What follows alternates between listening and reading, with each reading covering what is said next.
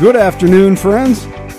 It's a, another grand and glorious day in the best little city in America, Sioux Falls, South Dakota. Welcome, welcome to another two hours on the Patrick Lally Show, where we will engage in what has come to be known as our trademark engaged and energetic and entertaining conversation on local, state, and national news and politics. We're going to talk about literature today. Uh, we're going to, in a couple of different ways, we're going to talk about reading and beer and laughing and all of that good stuff. You know, it's it's it feels like spring, right? It feels like spring. Uber producer Dan Peters is here to keep you updated on the latest news and weather, as you heard at the top of the hour.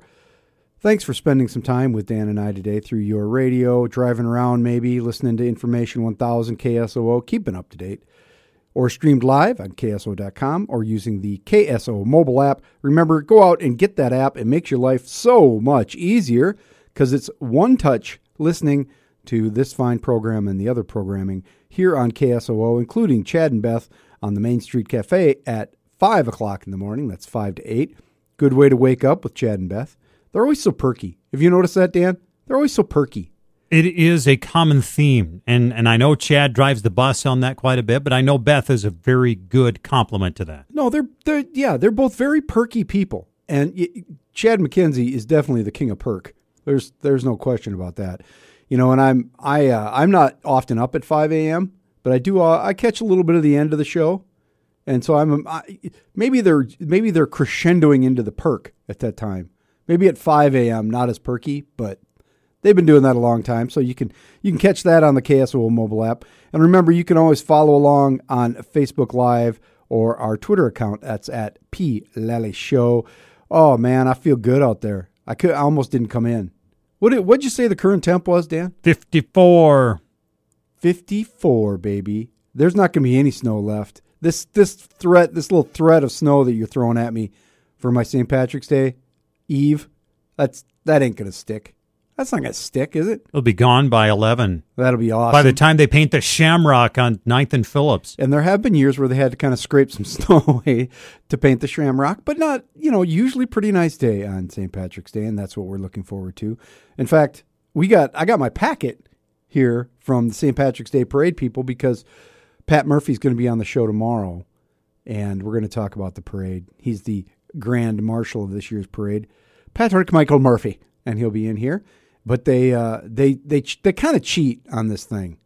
They send cookies, so Dan and I we got to we got to share some uh, green iced shamrock sugar cookies. Well, I ate mine. Mine's gone. I don't know where yours is.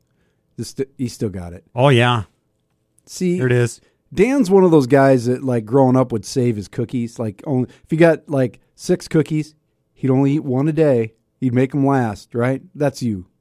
Yeah. When I nowadays Yep. I get these the the one pound package of Reese's peanut butter cups for Christmas. That's right. and I slice it into four pieces. There you get the two big cups. They're a half pound of peach. I slice them Yep. into four pieces. I Yeah. have one per day that lasts me, you know, hmm. for the for the eight days. Oh, actually, I I shouldn't say it lasts me eight days. I More cut up one. I cut up the first one and I share it with the kids, Oh, there you go. See, and then the other ones, you, I I bring out the claws and the fangs for the other one. So you're not getting it. Sorry, you got yours. Yeah, so Dan still has his shamrock cookie. Mine's gone. That's how. If I got the, the one pound thing of Reese's, it gone. It'd just be gone. I wouldn't make it to the end of the day. I would eat the whole thing. All right. Would it make you feel better if I ate it during the P and L statement? and leave the mic on. Good cookie. That'd be awesome. sure. So we got to thank our friends from the uh, organization, the St. Patrick's Day Parade. We'll have more on that tomorrow, but it is coming up. Don't forget Saturday. Uh, you know, did you see the good news about the Icon Lounge? We've been talking about that all the I time. I did see some good news about Icon. So it only took them twenty five thousand dollars, but they uh, they're able to have concerts again without getting a ticket, which is good news. Uh, we've been watching that, of course, uh, but that that issue's not going away, so we following that. But yeah, good for the icon. I'm happy to hear about that because we need those venues in this town. So I'm happy. Uh, student walkouts today. Uh, you know, I had a suggestion from one of the weird friends uh, this morning that if we that if we talked about the walkouts, which I, I, don't really, I'm not going to talk about a lot today, but if we did, we should play "The Kids Are All Right" by the Who, which that's a good suggestion. However, uh, do you think any of those kids who are walking out either know the Who or "The Kids Are All Right"? that's a really old song. Awesome song though. Yeah, that that's probably you know not in the the esprit de corps No, no, for the for that gang. No, and you know, but good song and, and a good sentiment. Uh, yeah, a lot of people walking out. It's part of their controlled walkout with the Sioux Falls School District. Or was that Kim Wilde with the kids in America? Yeah, kids in America. Whoa, that's a great song too. I think. Uh, I think Scott Hudson, Weird Friend, are. You know, I think I think uh, Weird Friend Scott Hudson needs a new title, like Patrick Lally Show Music Director. I think that'd be all right because he's he's always making good suggestions and he can just program the music for me and then I don't have to think about it. That would be awesome. But I I, uh, I see that they uh, uh, the kids were walking. On. You know, I'm I, I understand where they're coming from on this with the superintendent uh, Brian Maher saying, you know, we don't want to be political. That's what he's saying. He's saying we're going to have this thing, but it's not sponsored by anybody. We're not being pro. We're not we're not coming down on a side. Uh, you know, but I don't know. I think about it in the spirit of an actual protest. I mean, if if kids want to kids, if the, if teenagers want to take a stand and they want to make a statement, uh, you know, I, Superintendent Maher is doing the right thing in terms of keeping things in order and all that. But if you're wanting to make an actual statement, don't you just don't you do it against the rules? You know, breaking the law, breaking the law, that kind of thing. I think what you want to do is make it be a learning experience because this is an educational setting. Yep. This is time during the school day, and why not be able to? Ha- and and the kids are organizing these things. Mm-hmm. This is one of the the tests of something in life. You know, they're going to have to bring people together doing team projects, mm-hmm. And this is just one way to make that a future experience for, for kids. And, it looks like it went pretty well. I mean, I, I'm not taking, I'm not trying to take anything away from what they did, but I'm just, you know, looking for people who, and I'm not trying to get tell them how to how to behave, but uh, the notion that any sort of protest or any sort of, uh, you know, standing up for what you believe in is antisocial or uh, I saw some stuff today about how it's you know just all you know liberal you know organizational group. Well no kids can have their own opinions. You know what i mean? They can stand up for whatever they believe in one side or another or any nuanced position in between. So i, I think it's wonderful that they had that. I mean obviously maher recognizes okay there's this is a thing. Let's have a have an appropriate response to the thing and not have school gets shut down all day because you know what's going to happen there too. You know, and this is true of pr- like any protest movement, right? You've got a few a cadre of like dedicated souls, and then people willing to just go along for the ride.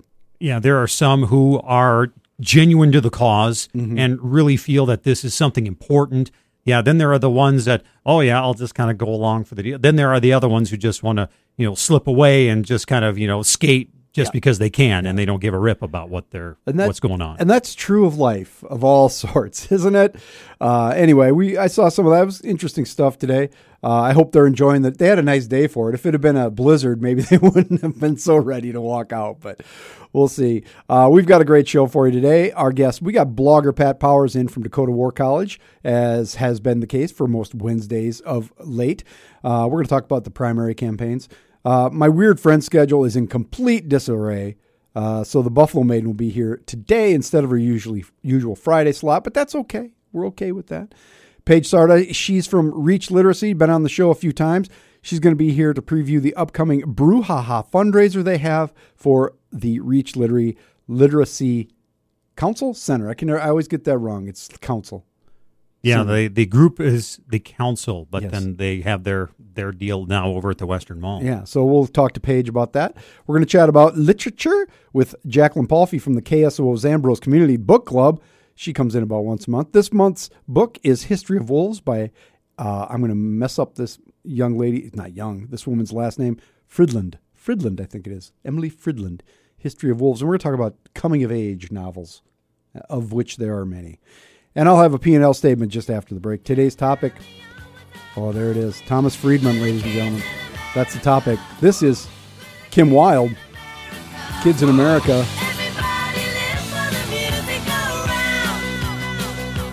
It's a good song.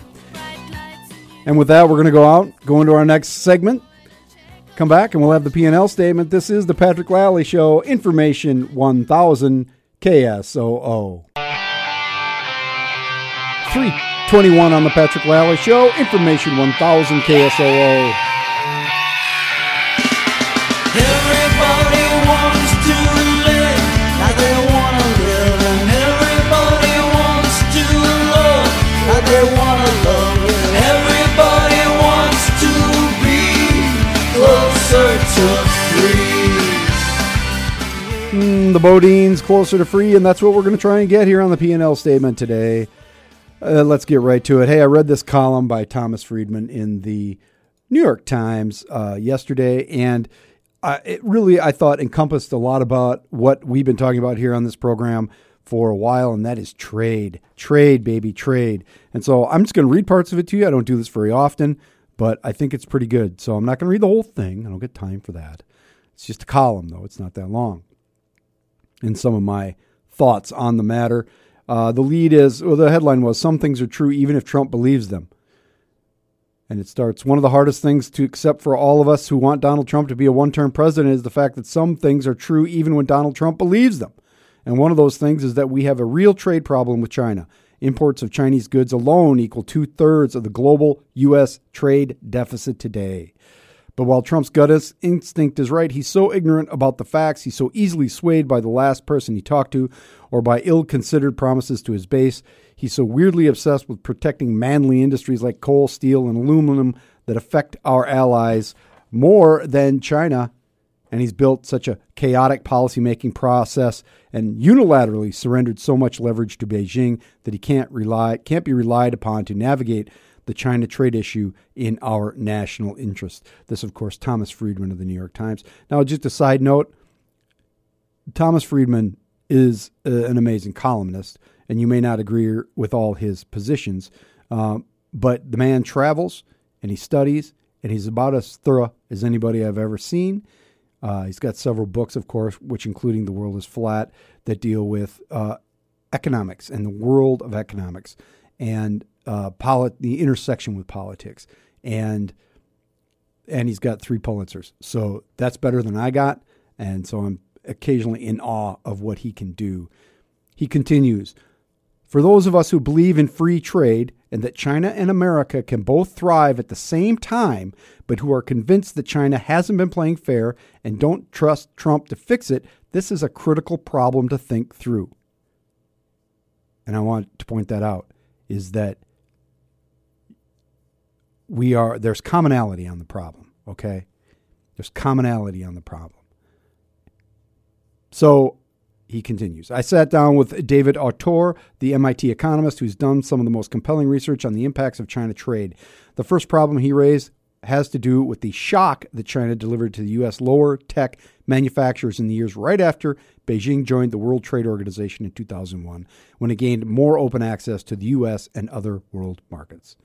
Uh, he goes on to say that roughly 40% of the decline in U.S. manufacturing between 2000 and 2007 was due to a surge of imports from China, primarily after it joined the WTO.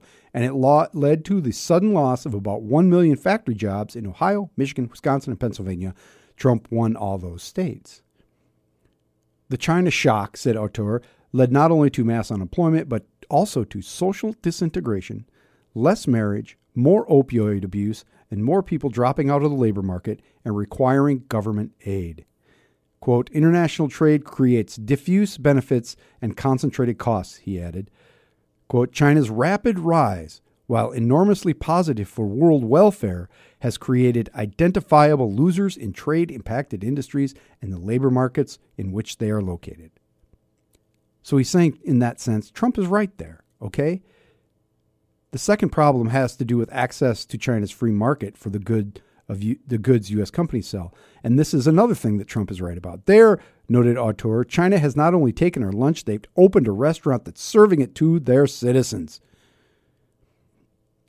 He goes on and makes a uh, uh, several good points, uh, and I recommend this column to you all. It just ran in the New York Times. Um, but one of the points that they make is the propping up of uh, and the protectionism of Chinese companies. And Friedman says, so what would a smart American president do? First, he'd sign the Trans Pacific Partnership Trade Accord. TPP eliminated as many as 18,000 tariffs on U.S. exports with the most dynamic economies in the Pacific and created a 12 nation trading bloc headed by the U.S. and focused on protecting what we do best high value added manufacturing and intellectual property. Alas, Trump tore it up without reading it, one of the stupidest foreign policy acts ever. China was not in TPP. It was a coalition built in part to pressure Beijing into fairer market access by our rules. Trump just gave it up for free. And that's something I've been talking about on this program over and over and over. And then Friedman continues that once that was done, he would start secret trade talks with the Chinese, a smart president would. No need for anybody to lose face and tell Beijing, since you tr- like your trade rules so much, we're going to copy them for your companies operating in America. 25% tariffs on your cars and your tech companies that open here have to have joint venture and share intellectual property with their U.S. partner and store all their data on U.S. servers. That's what the Chinese do. That's a, that's a tough trade negotiation.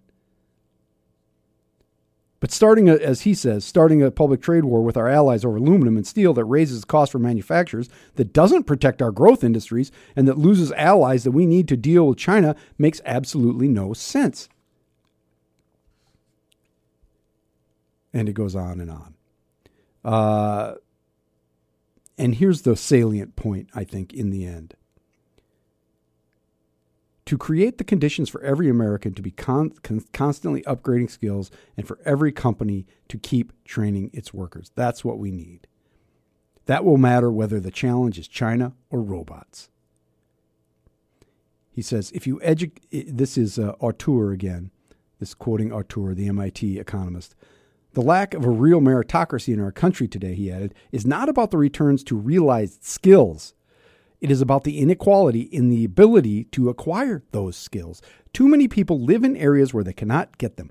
If you get educated in America today and have a good work ethic, you are going to be rewarded. And this is the last line of Friedman's column. In short, if you want to get rid of walls and ceilings, and I do, you have to strengthen the floors under every American which make it, you know, and as I said, these are themes that echo what we've been talking about on this program for a long time. And it is the way to fight inequality at home and build competitiveness abroad is through education. We can't look back for answers. They aren't there. This is the vital question for South Dakotans. For our current economy, uh, for our ability to build and maintain our workforce, and the prospect of encouraging the entrepreneurial class, it is vital. South Dakotans are as much citizens of the world as anybody in New York or San Francisco. Denying this basic economic fact only isolates us from the markets that will sustain the agriculture economy and prevents us from sharing in the growing wealth of the world. If you pay for education, it will pay you back. That's the bottom line on today's P&L statement. You can agree or disagree with me, of course, and I welcome it. Patrick at KSOO is my email. You can shoot. You can also uh, go on Twitter at P Lally Show and shoot us a comment there. I'd love to hear from you. Coming up next on the Patrick Lally Show after the news and weather with Mr. Dan Peters, it's the Buffalo Maiden in for Weird Friends. This is Information 1000 KSOO. 337 on the Patrick Lally Show, Information 1000 KSOO. And feeling it I'm feeling it. Here we go. I was born in a Dublin street where the loyal drums do beat, and the lovely English people walked all over us. And every single night when me dad would come home tight, he'd invite the neighbours out with his chorus. Come out, cheap black and tans, come out and fight me like a man. Show your wife how you won medals down in Flanders. Tell her how the IRA made you run like hell away from the green and lovely lakes of Killashandra. Oh, man.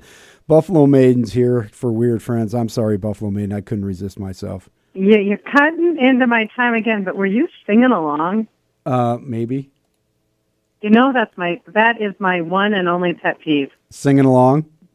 When people sing along, especially at concerts. I didn't pay somebody to sing when I when I I, mean, I paid the performer, not the person next to me to sing off key. I think you Well- were singing a little off key. It, well, yeah, I know. And uh, but I do it kind of away from the mic over here, so it's it's not as bad. but you know, Yeah. my my brother, my dear dear brother, um, he always gets me with this one when we're occasionally out, you know, swapping some stories. He'll he'll look at me and he'll say, "God, who does this song?" And I'll say, "Um, Irish Descendants." He goes, "I sure like the way they sing it better than you." Every time. I love him. I've always liked him better. Uh, every time he gets me with that one, without fail.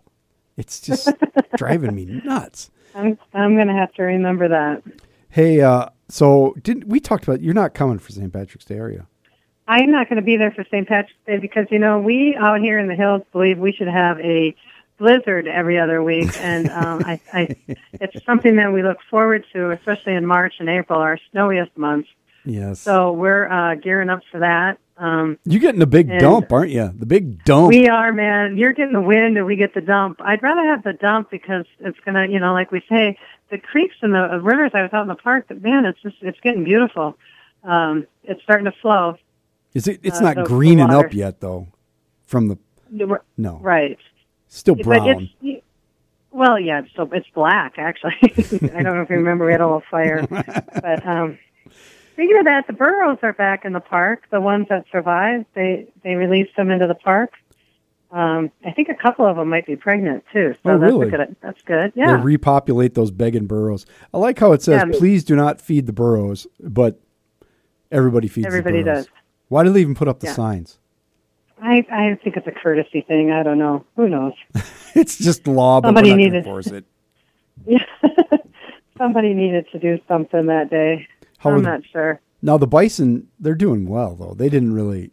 They I they didn't think they had some injured ones as well that they really didn't talk about, but I've heard that they have uh, they have also been released uh, back into the park. Um, the babies should be coming pretty soon. The Aw. what are they um, call them? The cinnamon bears or whatever. They they should be showing up pretty soon. So um, it should be good. Yes, it's tourists are showing up. It's spring break out here, so we're getting a lot of. Uh, we even had a license plate from Texas, which why would I don't know why you'd come here, but um, I'm winter sure they were just passing through. yeah, on their way to Canada. yeah. We're going to go up to that Canada. Hey, So- I suppose it's a pretty good time to go to like March and April. You know, April probably is a very nice time to be in Custer State Oh Park. yeah, I mean I would. Perfect. It's perfect time of year. Crazy Horse said that they were so busy they kind of got they were uh, a little overwhelmed the other day. So uh, that's a good sign for our state. Um, a lot of people though are kind of concerned because they're not getting their international employees to come. And um, I saw one guy, a local guy on TV, saying, "Listen, it's not that they take jobs away. There just aren't people here to work." And I know that people don't understand that, but uh, when you have, you know, this many, what did we, what do we hire? Sixty thousand tour, uh, tourism-related jobs every It's year that is many. what we have in, wow. in the state of South Dakota with, you know, the three percent unemployment. Uh, you got to, you know, quickly do the math. Yeah, I remember I did some work on this issue, and uh, uh, some of the folks in Custer. I remember the guy. Uh, is it the Rocket Inn? Is that what it's called? Yeah, he was just on TV again. Yeah. He he in particular was very uh, vociferous on this point, which was, look, if I don't hire my folks, I think he was getting folks from Jamaica. I Yep. I won't be in business. Right. They they can't they can't do they can't hire people to come in and do the work. Right. So you can't. what do you want them to do? And and one other thing, somebody was saying that because we don't pay uh, people that hire internationals aren't paying the wages Well, you know what? We are paying the wages. I know I pay the wages, and I pay very good. Uh, I pay equal amount. I don't treat anybody differently from where they're from. Um, you know, and I give housing, and and and so does everybody else that I know around here. But unfortunately, the Rocket did not get his, so I don't know what he's going to do. Oh, really? So this is the uh, B one. What, what's the name of it? The visa program. No, H two B or H-2B. J one. H two Bs are the ones that are visas that we actually are responsible for. Um, we, you know, have attorneys that hire and do the paperwork, and and um, and they come. The J ones are college kids that come on an exchange program for cultural exchange and also the opportunity to work from May through the first week of September, So and then you they have a month to travel. you got yours though. You I got, my. H two. I did for the first year. This was the first year ever, um, and it's just uh, kind of a blessing. I just, I don't, I think it's clean living, Pat. I'm pretty sure. Meaning Not you- judging the other people, but for me, I'm going to say it's all about clean living and a little, uh, maybe help from above. I'm not sure. Did you? So this is the first year you've had you've had international before, but not. Oh yeah, I always have J ones. I do have. J ones coming as well. I, I actually have too many employees this year. Um, Maybe but they we're could gonna pick up some work at the Rocket. right. We're gonna help them out. So here's my next phone call. Wow. Well, and it's uh, it's pretty important to the Hills, and they're working under a cap, and there's a lot of pushback against it because of immigration, and it doesn't have anything to do with immigration, right? It has nothing to do with immigration. In fact, Mike Brown's, or uh, if that's his name, yeah, Yeah. he's actually doing some. He actually understands it as far as I get. He gets it, and it's the fact that we don't. We always include the ones that are already in the United States part of the cap, and if we would just let those that are already in the United States be removed from that, it would allow for more to come in On a temporary basis. on a temporary basis. Yes. Well, uh, that and you plug the restaurant so people know where to go. Oh, Sage Creek Grill, we are open again. We are starting our, uh, we were started in 1999. So does this make us our 20th year? We're starting our 20th summer, or it's our 19th year starting our 20th year? How does that work? Uh, I think You are were always a starting. math. I think you're starting your twentieth summer. Right. Can you believe that? That's 20 impressive. And I said I'd do it for five. I know. And then you were going to go back to Alaska or wherever it was that you wanted to go. Yeah. to. Well, you can Yes. still go. You can still do it. Yes. Oh, yeah, absolutely. Um, That's going to happen. Uh, well, thanks for the update, and and we'll be in touch. And you know, try and not get buried in snow. Okay. I know. Keep in touch. I will. Just throw up a flare or something. And don't drink green beer. No, never, never. Why would I, I do know. that? Good for That's. That's why. That's the only reason that we stay, we stay friends. Thank you, Buffalo Maiden. Okay. Talk to you later. Coming up next on the Patrick Lally Show, it's Paige Sarda from the Reach Literacy Council. We're going to talk about brouhaha. This is the Patrick Lally Show, Information 1000 KSOO. 348 on the Patrick Lally Show, Information 1000 KSOO. Jesus don't cry. That, of course, is Wilco, Jesus Plus. Um, but that doesn't have anything to do with our next guest, which is other than the fact that it's it's music for smart people. It's Wilco. Perfect. Wilco. So, Perfect. and Paige is one of the smartest people I know. You must have a really small list of people you know. well, people who will actually talk to me Okay. anymore. Yeah, that's All right, you know. perfect. Um, but we brought Paige in because she is the executive director of Yep. the Reach Literacy Council program. program. That's all right. Reach Literacy. Reach literacy. I always It's want to put something on the end of there, and It's it doesn't need anything. It doesn't. and Reach Literacy uh, works with people helping adults read. Right. That's that's the basic function of it. How is your new uh, uh, retail center going over there in the in the Western Mall? That last time you were here, you were just opening that up. Yeah, it's amazing. It's so pretty in there and nice and bright. And you know where we were at before was kind of in a basement without any lights, and it was a great space to start with, and that was fantastic. But being in that new space is terrific, and it's so easy to get to, and um, it's handicap accessible now, which we weren't before, and um, we just get so many books, which we always like. But like in February, we got six thousand books donated to us. Wow. I know. So, I mean, you know, some are dogs, but we, you know, we take everything, you know. I don't know if you know this or not, uh, Paige, but uh, that's a lot of books. It is a lot I of mean, books. are you just constantly filing, and Yes. categorizing? Yes. Are a lot of books going out the door? Yeah, we you know we we've had we had a really great February, and I think the nice thing, I think the thing people really like about the store is our books are a dollar to three dollars. Yeah. and so even if you have it at home, people are like, it's a dollar, you know. Yeah. And we a lot of people buy their books and then turn right around and, and donate them right back to us. Yeah. Um, well, and you don't feel, you don't have a huge guilt when you walk out with five books. No, and kids' books are free. So Really? yeah, Well, so you got to start charging more for those. no, so every time we you know literacy starts at home. There you go. And so we really want to make sure that message gets put out. So we've never um, charged for our kids' books. So anytime you bring your family and you can get five free kids' books every time you come in.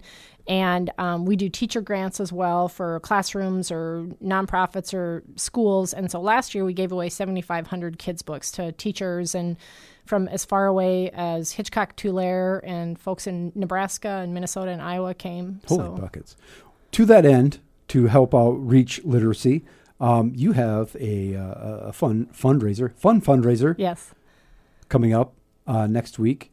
Uh, the Brouhaha. yep. What is the Brouhaha? Um, it started out as a you know a storytelling event, and part of the reason we wanted to do storytelling, besides that it's a great medium for literacy, but most of the folks that we work with um, aren't writing anything down, so everything they do is verbal, and everything they're doing comes from a story background, and so we thought that was kind of a fitting message. And um, I I don't know about you, but when I like to read or I think about sitting on the beach and reading, it's always beer is always right there. so so we thought it'd be great to have a beer tasting event and then storytelling on top of it. So next week on Thursday we'll we'll combine both. And it's a Thursday. Uh, give me the details. Where is it? Yep, it's at the Museum of Visual Materials, so just just downtown on 500 North Main, and it starts at 5:30, goes till 8, so you can still get home in time if you're an early bird, or if you want to go out and hang out a little bit more, you can go do that. It's too. Thursday. The week's almost over. I know, I know. And the nice thing about it is if you buy a ticket, um, Remedies our our beer sponsor this year. Oh, cool. And, and if you haven't been to their place, you should go. It's really great.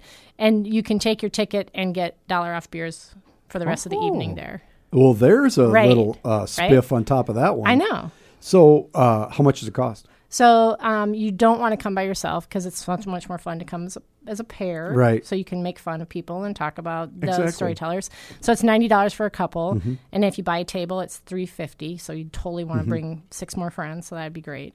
Now, is this uh, other than your day to day selling of books? Is this uh, your biggest fundraiser? Yeah, we don't. I mean, we're a tiny organization, so event doing an event or planning an event's a, a lot of time. So we just do one large event a year, and this really raises about ten percent of our budget. So it is Oh, wow. impactful for us. We don't charge for any of our services that we provide for adults. We don't charge adults to learn how to read, and so all that all that money goes back into our programming in terms of you know training tutors and purchasing supplies and materials and, and all of that.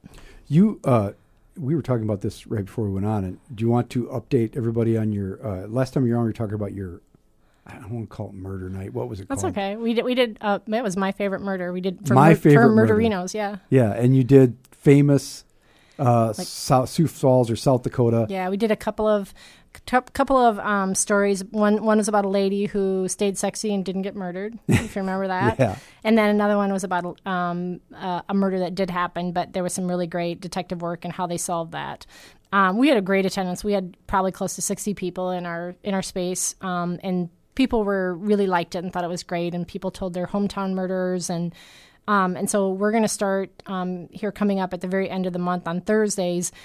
Um, we're going to be meeting once a month and talking about a different serial killer every month. True And- crime. Yep. And so this this um, in next week uh, or in two weeks, excuse me, on Thursday, we'll be talking about Ted Bundy. Oh, and there's a new movie coming out with Zac Efron. He plays Ted Bundy, so we're going to kind of talk about all of that. That'll be neat. I know. So there's a lot going on. Where can I find out more information about Reach Literacy? Well, you can always go to our website at reachliteracy.org, but if you never do that and you just are on Facebook, that's completely fine because we have a ton of stuff out there. and you have events. You paste face, post Facebook events all the time. Yep, all the time. That's awesome. So, and probably more than people like, but Oh, that's I love it. Paige Sarda, she's executive director of the Reach Literacy Council.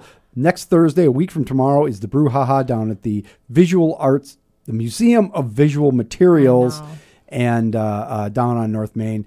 Uh, get on board, right, and support literacy in our community. yep, get some tickets. Thanks for being here, Paige. Thank you.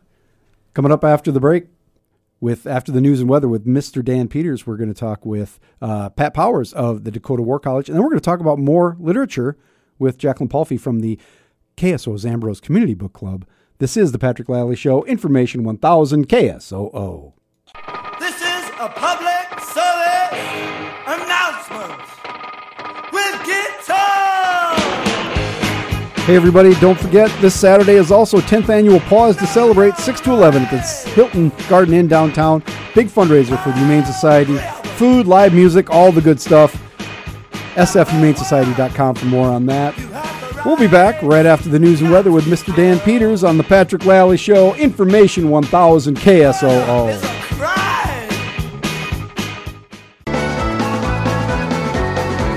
406 on the Patrick Lally Show, Information 1000 KSOO. And I'm not going to let Dan's terrible forecast, well, he's just relaying the forecast of snow, thwart my enthusiasm for the holiday of my people, St. Patrick's Day. That, of course, a little pogues for you.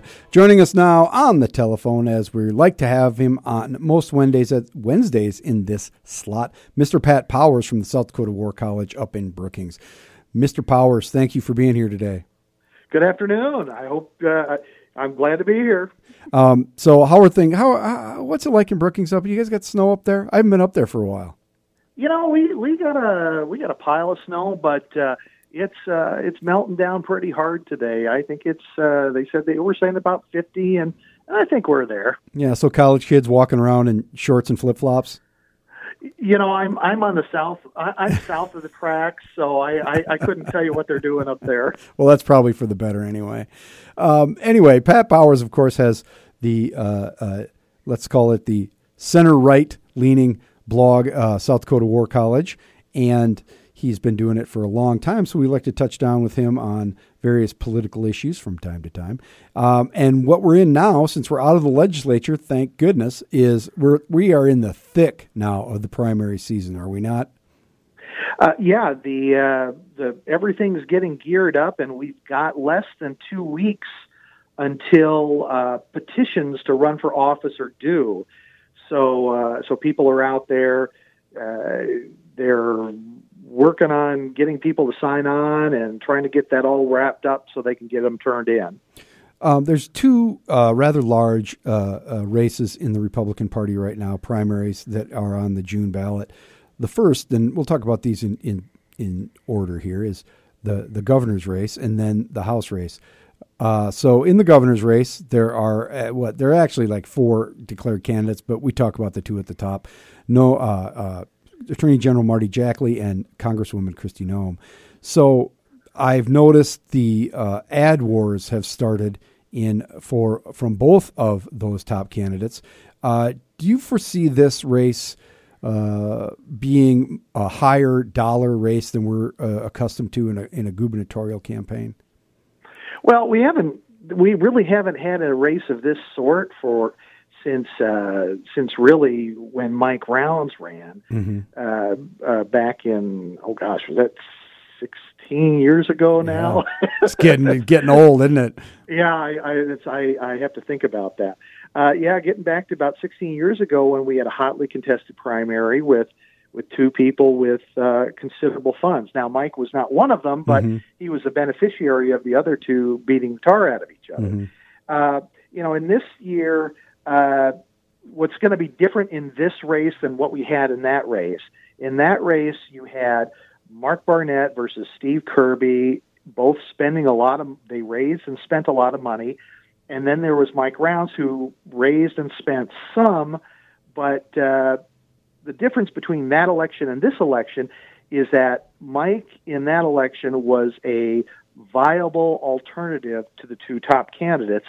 And this election, we, we really don't have a viable alternative. We have we have uh, if the if the fighting gets to be intense between Kristi Noem and Marty Jackley, uh, they're they're left with Lora Hubbel or or uh, self-declared Dr. Terry Lee Lafleur Mhm. uh, as their as their other options, and it's not anticipated that either one of them are are going to have the capability of raising money. In fact, it's uh, right now it's in question as to whether either of them will make the ballot. Yeah, we'll wait and see. Before we start talk, taking them too seriously, I'm going to wait and see if they actually get their name on the ballot.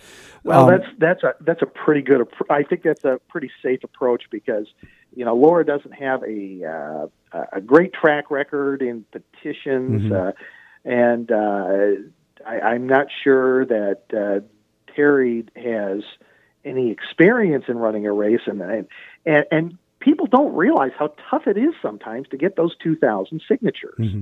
you have to be you have to make sure they're registered voters and and they're registered where they you know at their address has to be uh, legitimate. And it, it can be tough but when you've got an organization it's easier. When you have to do it yourself it's not. Well, and, and on top of that, if you have somebody who signed one petition first and signed another one later, the second signature is invalid. There's so many variables that go into it, and, I don't think I even appreciated that back uh, when there was the uh, race for governor with uh, Governor Daugaard, and there were others who were running. I was working with Scott Munsterman, and, and that's something that really struck me is you don't realize how difficult it is to make sure you have enough signatures uh, uh, until you're you're in the thick of it, and then you then you realize, hey, we really need to get on the phone and call people and, and get their signatures back, and and you get nervous at some point. yeah well some uh, candidates in sioux falls couldn't even get 200 so there you go um, uh, get, getting back to Jackley Noem a little bit so do you anticipate uh, i mean they are neither one of those two candidates is really afraid to go on the go on the offensive. I don't mean to put it in terms of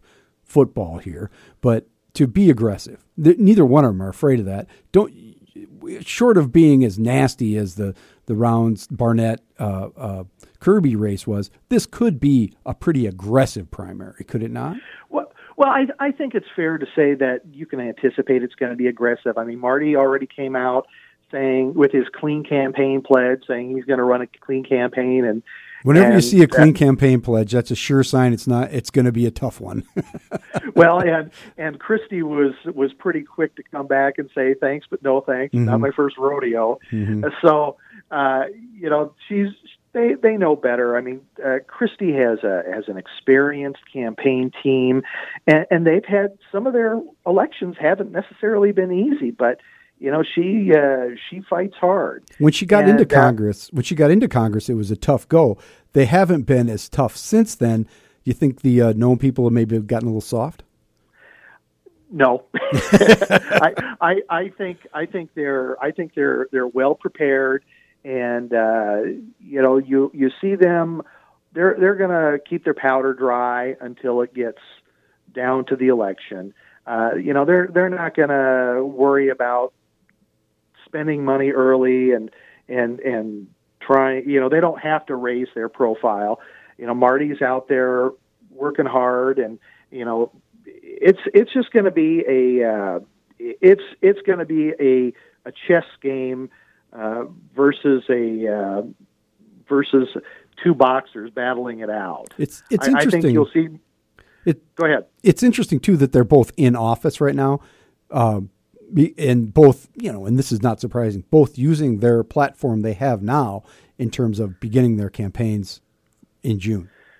You know what I mean? Well, you, know, I, I don't. I I see plenty of uh, press releases coming out of uh, you know Marty Jackley for Attorney General, and there's always you know a number of them that come out from from Congresswoman Noem. Mm-hmm. But uh, but you know there, I, I would say there most of the things I also see coming out for them are coming out from their campaigns. Uh, right now, Oh yeah, there's I- no doubt. But Marty was in town this week, I think, talking, you know, briefing the Sioux Falls City Council on on uh, crime. You know, I mean, that's not normal. no, no, and uh, you know we and we also have uh, Kristi went on tour talking about tax reform. Yep. So you know they're they're using the tools that they have available. Yeah, absolutely. Hey, we're going to come right back and talk more with Pat Powers and uh, from the Dakota War College. We're going to move on to the house race a little bit. It's good stuff. This is the Patrick Lally Show, Information 1000 KSOO. 420 on the Patrick Lally Show, Information 1000 KSOO. And we welcome back uh, to the program Pat Powers. He's a blogger at South Dakota War College, based up in the beautiful community of Brookings. Uh, hey, I didn't even think about this, man. Are you you got rabbit fever? You going crazy for the NCAA's? You got your bracket filled out? you know, I, I don't know that I've ever filled out a bracket. So Good. I, I'm not a big basketball person, so I'm probably the worst one in the world to ask. But you're, you know, are you a, a Jack, you Jackrabbits backer and all this? You'll be happy. oh, if they abs- win? All right. absolutely, absolutely. I've got my SDSU ball cap on right now. In oh, fact, I, we're gonna. I'm gonna let that pass without comment from the from the Coyote Nation down here. Um, so the House race, uh, Republican primary in the House race, you got Krebs, Shantel Krebs, Secretary of State, Dusty Johnson, former PUC commissioner, former chief of staff to Dennis D- Governor Governor Dennis Daugaard. I just go GWD. I just helps me get it out. And then the wild card here, Neal Tapio, State Senator Neal Tapio. Um, what is the late? What's your latest thinking on whether or not Neal Tapio is actually serious about getting in this race? well, you know, he's been he's been going through the motions and and claims, uh, you know, he, he's always told me that it's his intent to self fund uh, his race, which you know, and that's great that he has that kind of money. I, I don't know that I would spend it on a congressional race myself. Yeah. I, I think I'd go. I'd be somewhere warm for the winter, but Yes. he, he's choosing to use it to run for Congress. Now he's out there collecting signatures and all of that, but you know he doesn't have a, a very strong campaign organization. In fact, only Dusty really has a team out there of volunteers out uh, beating the bushes. So Uh, Tapio, uh, just to refresh people, has is uh, uh, involved in he he's I don't know how to characterize his platform. I don't want to mischaracterize it. He has he has deep concerns about uh, uh, immigration policy and refugee policy. He is he was state director for for Dennis or Dennis Donald Trump during the 2016 presidential election. So he really is embracing the policies of the president. That's fair to say, correct? Uh, you know, I, I think he is uh, trying to portray himself as the uh, as the Trumpiest of all the candidates running, and uh, in fact, today he was out there. In fact, the the re- the release went out this morning, but he's got it posted on his website, calling the student walkout political indoctrination, and and also talks about how schools are promoting an LGBTQ political agenda and uh, teaching an Islamic agenda. So, mm-hmm. you know, he, he's kind of he's out there pushing as many hot buttons as he can. What do you think ultimately are the the top three issues in a Republican primary for the House of Representatives in 2018? Well, you know, South Dakota is not a big immigration state, but you know, there's there's a lot of people concerned about it. You know, do I do I think it rises to the top three? I, I'm probably a bad one to ask, but that's it's never been a big issue on my radar. You know, I, I think people are concerned about taxes. They're concerned about education. They're concerned about the uh, ag, ag economy, and uh, depending on what kind of year we have for agriculture, uh, it's going to be kind of hard not to talk about it. Uh, I, I think there's been predictions that it could be a tough year, and so I, I think you know ag and taxes are going to be big. Yeah. Um, do you think? I, I just I just don't see immigration as as being the issue for uh, South Dakota Republicans. do you think? Uh, I, I'm I'm struck by this that I think ag economy is probably the single biggest issue facing the state right now, and it doesn't seem to get tied to the trade discussion. And it seems at some measure in my discussions with people in this that the the ag community ultimately believes that uh, President Trump's trade policies will benefit them, but they haven't seen the evidence of it yet. At what point does does the trade policies, pulling out of TPP, tearing up NAFTA, uh, you know, start to weigh on voters in the state of South Dakota? Well, I, I think if, uh, depending on how drastically the economy is impacted, that's when it starts to get people's attention. If, uh, you know, if uh, farms are being foreclosed on and they, they aren't making money this year and it's going to just be a trickle down effect for the communities. Um, I mean, that's when it starts to get to be a big issue. Uh, I mean, those were things that affected uh, the uh, the Thune uh, Daschle race uh, way back when, Yeah, they never really go away. Um, or, or should I say, well, it was the Thune Johnson race oh, uh, at the time. yeah. They, they they all blur together after a while. But yeah, that, that affected the Thune Johnson race, and and when Bush came out to visit, and, and it caused didn't uh, necessarily do Thune any good. Right, right. And that was coming out of when NAFTA was first going into effect. People were optimistic. And in fact, when you talk to Mike Rounds, who was governor during the real implementation of NAFTA, NAFTA was a, a really good period for South Dakota. So I, I wonder to what degree people are going to start to be skeptical about how agriculture is going to be affected by rhetoric on steel imports, for instance. Well, you know, and, and I think the the rhetoric on the steel imports and, and aluminum, you know, the talk about tariffs, I, I think it's just a negotiation tactic at mm-hmm. this point. Yeah. Well, we need we uh, we'd love to have those markets over there in Asia. So we'll see how that how that pans out. But uh, and we'll talk more about it when Pat Powers is on the show. Hopefully next week. Pat, thanks for being here. Well, thanks for having me. Coming up after the news and weather with Mr. Dan Peters, we're going to talk with Jacqueline Palfy from the KSO Zandbroz Community Book Club. Okay, it's really just the Zandbroz Community Book Club, and I glom onto it, but that's how things work. This is the Patrick Lally Show, Information 1000 KSOO.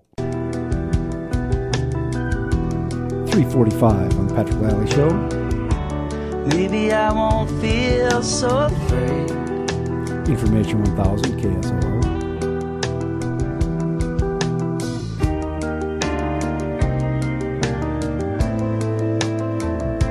Wilco. I will try to understand. Either way. One of my favorite songs by one of my favorite bands. That's Either Way by Wilco. Which brings us into books. As I said to Paige Sarda, who was here earlier, and I played a little Wilco for her entry as well. Smart music for smart people. And that brings us to Jacqueline Palfy, who is the uh, founder of the KSO Zandbroz Community Book Club, formerly known as the Zandbroz Community Book Club. Thank you for coming in for the your monthly visit, Jacqueline. Thanks for having me. I I want to know what song Paige got. Uh, Jesus, Jesus Plus, you know. Well, in the world of you know competitive literature and lyrics, I just want to you know determine if I got a better or lesser Wilco intro. I personally like this song better, but that doesn't really mean anything. Um, so anyway, we're here to talk about books. Every month you come in and uh, to preview the big uh, Zandbroz Book Club meeting, which is coming up when Tomorrow. tomorrow. It's Yes. the third Thursday of every month. You got it. Easy to remember. Yes, and so uh, give us the details on that before we get started. Um, it is at 6:30 p.m. at Zandbroz Variety downtown, the third Thursday of every month, which is two weeks after the first Friday, so you can remember it that way. Um, we are free, open to the public. You can get a discount on the book if you buy it at Zandbroz, and uh, we've been going for 11 years. This month's book is uh, uh, is it the history of wolves or history the- History. no, there's no article. There's article no free. article. Ar- article none is uh, history of wolves, Correct. and uh, I have the author here, Emily Fridlund. Fridlund. Friedland. What do you think? You know, I was a print journalist, so I don't know how to say it. I'll leave that to the talent. We're gonna go Fridlund. I think that's Thank- fair. Tell us about this book. What? uh, Just give us the overview. Um, this is a book set in northern Minnesota, so it's a little bit of regionalism, and I know that some of your listeners like that quite a bit. Um, it's a coming of age novel about a 14 year old girl who um, formerly lived in a commune and now is not in the commune anymore, but she and her family live on this lake, and a family moves in across the lake, and then it's what happens. Is it a northern Minnesota commune, or they just they come in from the east coast somewhere to live in? No, Okay. it was a northern Minnesota commune. Okay, those are the best kind of communes. Yeah, very isolated, very cold. We, I think, in this case, you would call them towns because towns or communes, same thing. This had more of a, uh, you know, hippie atmosphere, you could say. So like It was more scarring It was than, just- you know. dis, displaced uh, Twin Cities liberals. Yes, I think that's exactly it. Awesome. Uh, and so, History of Wolves by Uh, Emily Fridlund is the book, and so people come down and you sit around and you talk about the book. Yep. Um, but it is a uh, uh, co- you, what'd you call it? A coming of age novel. Yep, it's billed as a coming of age novel with a little bit of a um, twist to it. A thr- it's kind of a it's I've seen it referenced as a coming of age novel and also a thriller, but not typical of either genre. Interesting. So if you're just a coming of age novel, in the end, your your uh, uh, protagonist comes of age with some sort of lesson, and then everybody moves on. In a coming of age thriller, but somebody's got to die. Is that I you know I don't know if it it's kind of interesting. Maybe that's there's a shootout? there's something darker that happens. Yeah, you know, okay. but That's fair. anytime innocence is lost, I think you could argue something dark has happened. Well, then innocence is always lost. Come on now. So Not on the commune, it wasn't. That's true. That's why she left. Um, the uh, uh, this book is highly regarded, though, right? Yep, it was a finalist for the Man Booker Prize. Which is one of the big ones. You got it. Yep. and uh, you know favorably uh, reviewed by the New York Times and, And. NPR. and NPR. So Much you know it's good. But this gets me back to this whole thing about coming of age novels, though, because I tend to think of coming of age novels novels as YA, you you know, young adult literature. Like I'm not going to read that. I hear coming of age, and I'm like, that's going to be like a Harry Potter movie or something. Um, yeah, maybe for some of it, but there are plenty of, you know, this would be considered sort of literary nonfiction, right? And it just happens to have young characters, a, a young character. It doesn't mean that it's written for a young adult reader. Right. You know, you're confusing character with audience. Well, I'm not confusing it. I just when I when I hear it, yeah, because there are a lot of books that I have read as a young adult and later adult that are coming of age novels, but they are not necessarily written for the young audience. That's right.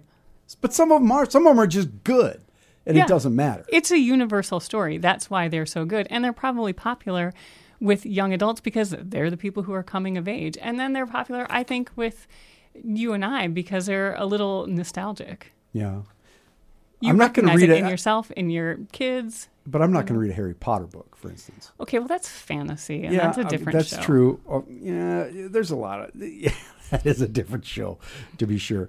Uh, but I, you know, I want to talk more about this uh, coming of age stuff because we were talking about some sort of classic coming of age Mm-hmm. books that I don't think of those as young adult, but maybe that's because I read them when I was a young adult. So either you are a very advanced reader or you have no concept of who a book is written for. Both could be true. These are the options. Yeah, both could be true. Uh, we're going to come right back and talk more uh, about History of Wolves, uh, which is the KSO Zandbroz Community Book Club selection for what month are we in? What is this? Oh, gosh, March. March. March. March is the book, and the book club meets tomorrow night at Zandbroz at 6:30, 6:30. I always get the time wrong. This is the Patrick Lally Show. Information 1000 KSOO. 445 on the Patrick Lally Show. Information 1000.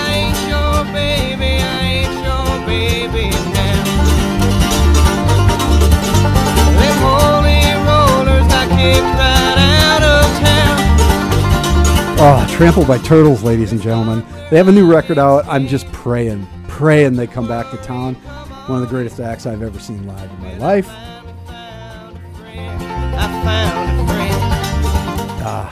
This is codeine. Uh, anyway, uh, getting back to the KSOO Zandbroz Community Book Club, we're here talking with Jacqueline Palfy, and uh, the book is History of Wolves and uh, uh, Emily Fridlund, and the book club meets tomorrow night at Zandbroz down on Phillips Avenue uh, at six thirty. Ah, you got it. Wow, that's pretty cool. And also, you can always find out about the book and all that uh, by following uh, the Zandbroz Community Book Club on Facebook. Yep. How's all that, man? That's the that's the lead in of high high propri- high order. Eh, doesn't matter.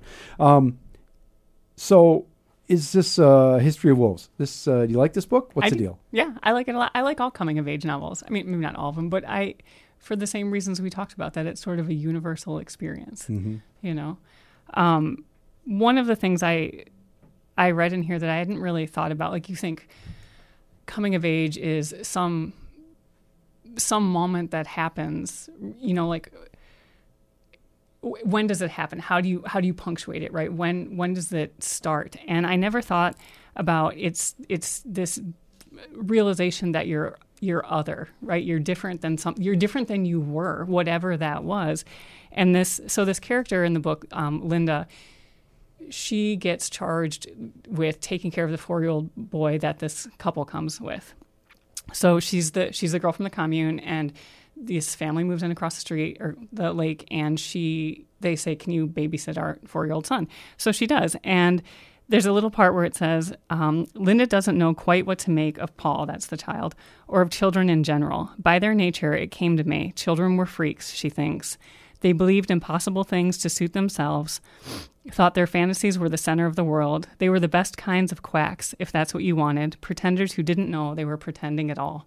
And I never thought about that being a, a, coming of age kind of moment where suddenly you realize you're not one of the kids and that you don't have that same sort of innocence that they do. You know, Yeah. I watch it with my own kids. They're seven and nine, and suddenly you're like, mm, they get it in a way they didn't get it before. It's The darkness is befalling them. yeah, you know, it's this this weird realization, and and it's fascinating to think about what it was for you, and it's fascinating to watch it unfold across someone else. So, in preparation for this, because we're talking about uh, coming of age, and I think that's a pretty apt description, but you know, I don't think of these books when, when I did my research for this uh, segment. Um, to Kill a Mockingbird by Harper Lee, and then you think Yeah. about it. Okay, yeah, that's good. It's a good one. Catcher in the Rye, clearly, that's like the the coming of age book of all time, right?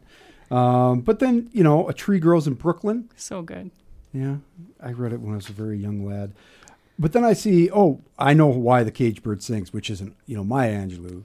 Yep. Just that piece of work that she did was enough for all time. Um, you know, Are You There, God? It's Me, uh, which I never read, but I saw It's Orlin so Terp, great. Orlin Terp so many times that I'm never going to read it. Yes. Um, but then I see the books that actually appeal to me. Now, I this is where I come in, right? Uh, Lord of the Flies and The Outsiders. Now, Yeah. these are two coming of age books that I that appeal to me, that stuck with me. I watch Lord of the Flies play out in my backyard all summer long with all the kids. So, exactly. You see Lord of the Flies. Once you once you read that book and it's imprinted on your soul, you just see it over and Yeah. over and over. That's the universal appeal. And you reference it all the time. I know. It's like Lord of the Flies out there. Yeah. I mean, how many times have you heard that? A lot. And it's a and it, if you go back and read it, it's just a it is really an incredible book. It's terrifying. Yeah. Um, it does, and it scares you as a child. I think that's why it imprints it upon your head. You're like, oh my god, what if there were no parents? What if there were no adults? What Children we would be even more feral than they already are. And of course, S.E. Hinton, who wrote The Outsiders. Who wrote under S SE because she didn't think that people would read her kind of books written by a girl. She was a girl. She was a teenager. Well, it might be true. Yeah, I'm And, sure it was you know, true. And as it turns out, uh, generations of young boys have uh, have seen themselves in these characters or wanted to see Mm-hmm. themselves in these characters. Pony Boy, trying to remember all Soda them. Pop. Soda Pop. Dallas. what- Dallas. Yeah, and what- bit. The I What use I keep going. You want me to keep going? yeah, I do. Keep going. Cherry. Cherry was the girlfriend. There you go. I use that line. Uh, I don't even remember who says it. Cherry you- says it to Pony Boy when they're standing there. You corrected me on it all the time. Thing I say things are tough all over, Pony Boy, and you say things are rough all over. Yep. I'm going to have to go check that for veracity, but I'm going to believe you. Um, but it is a you know that's a note that just that phrase means something to me. Well, think about it from his perspective. So he's a greaser, right? He's a kid. He thinks that, you know, he looks at these these popular rich kids and thinks their life is charmed. That it's so different from his, you know. And and then to hear that, to realize no, things really are rough all over. It's not the same kind, the same. You know, stress points, but it doesn't mean it's easy either. There's all kinds of pressures on you. And he just had never had that realization. Now, know- was that the movie? Okay, so the S.E. Hinton books Yep. made great movies. Yes, they were awesome, and they were. This is the great thing about those books; they're like Vonnegut. They're all connected. So you you read one book, and there's like there's a scene in um, is it Tex maybe where there's two bit is in the lunchroom, and it's fine. It doesn't. If you haven't read The Outsiders, it doesn't matter. But if you have, it's just funny that he's in the lunchroom. It's awesome. Uh, was Outsiders the one with Emilio Estevez in Yes. the movie? Yes. And there's a fabulous scene in that movie at the end where it's raining. Yep, the fight. That's Yeah. the, that's what it all leads up to. Yeah, and Emilio is sitting there, and the and it looks like the drop is the rain is running down his face because he's reflecting. It's not. That's not. Is that that's Outsiders, isn't it? Yeah, that's the outsiders. Yeah, because they get remember they the they go to the park and then uh, the socialists try to drown him, and then the This is the, the two boys movie. run away, and then the church caves in on them, and then uh, Yada, yada, Johnny's in the hospital. yeah, and then they go. got- They have to go to the fight because. Uh, Oh gosh, what's his name? He says we have to go do it. We have to do it for Johnny. Remember, it's oh, what's his name? Where's Dan? Chime in, Dan. It's Emilio Estevez. That's anyway, who says that. uh, no, he doesn't say it. No. Okay. Anyway, here's another book though that is completely. Matt Dillon. It's Matt Dillon. Thank you. Um, uh, Huckleberry Finn, of course. Roll of Thunder, Hear My Cry, Mm-hmm. great book. Uh, Go Tell It on the Mountain by James Baldwin, which is some of these are really old books. Um, but here's one that you wouldn't. I don't. I don't think of it as coming of age, but clearly is once I think about it. It's clearly not a, a YA novel, and that is Oranges Are Not the Ah. Only Fruit by Jeanette Winterson. Love Jeanette Winterson. I know you do. And this book is pretty old now. It was her it was her first novel, right? Autobiography. Yeah. yeah. Well, it's semi You know, she's raised in a very religious household, and then um, trying to understand that and and her own sexuality, which is at odds with the life she was raised in. and it's uh, she realizes that she is in fact uh, a lesbian. Yeah. And she, uh, the exploration of that is clearly coming of age and it's an awesome book. But it's it's not what I I never would have put that in that category until I saw it on a list. Well, it's, it's billed as a coming out novel, right? That's one. Of, Yeah. So isn't that part of a coming of age, Yep. re- a realization Absolutely. about yourself, and then an ability to express it or a willingness to express it? There's so many great ones. Great expectations. Yep. You know, these are these are actually all because it and the because the theme is universal and it at some measure doesn't matter the time, the place, the country, the language. That doesn't change. Coming of age. No, that's why it's a great story to tell all the time. And you can come down and tell it tomorrow night at Zandbroz, 6.30 with the Zambro, KSO Zandbroz Community Book Club uh, with uh, Jacqueline Palfy, who founded the, the book club, what, 11, 12 years ago, back in the 60s sometime. Yeah. All right. Uh, Jacqueline, thank you for coming in today. I appreciate it. Thanks for having me. This is the Patrick Lally Show, Information 1000, KSOO. 458 on the Patrick Lally Show, Information 1000 KSOO. Oh, we've been talking about it all week, but the parade is Saturday. St. Patrick's Day Parade, 2 p.m. downtown Sioux Falls. The painting of the Shamrock is 9, 9th and Phillips at 11 a.m. Oh, it's going to be a gas. I'm going to bring my tuba. What the heck? Tomorrow on the show, City Council candidate Janet Brekke will be here. The Boone Man, hopefully calling in from parts unknown. St. Patrick's Day Parade Marshal Patrick Michael Murphy will be with us. It's all coming up tomorrow on Information 1000 KSOO.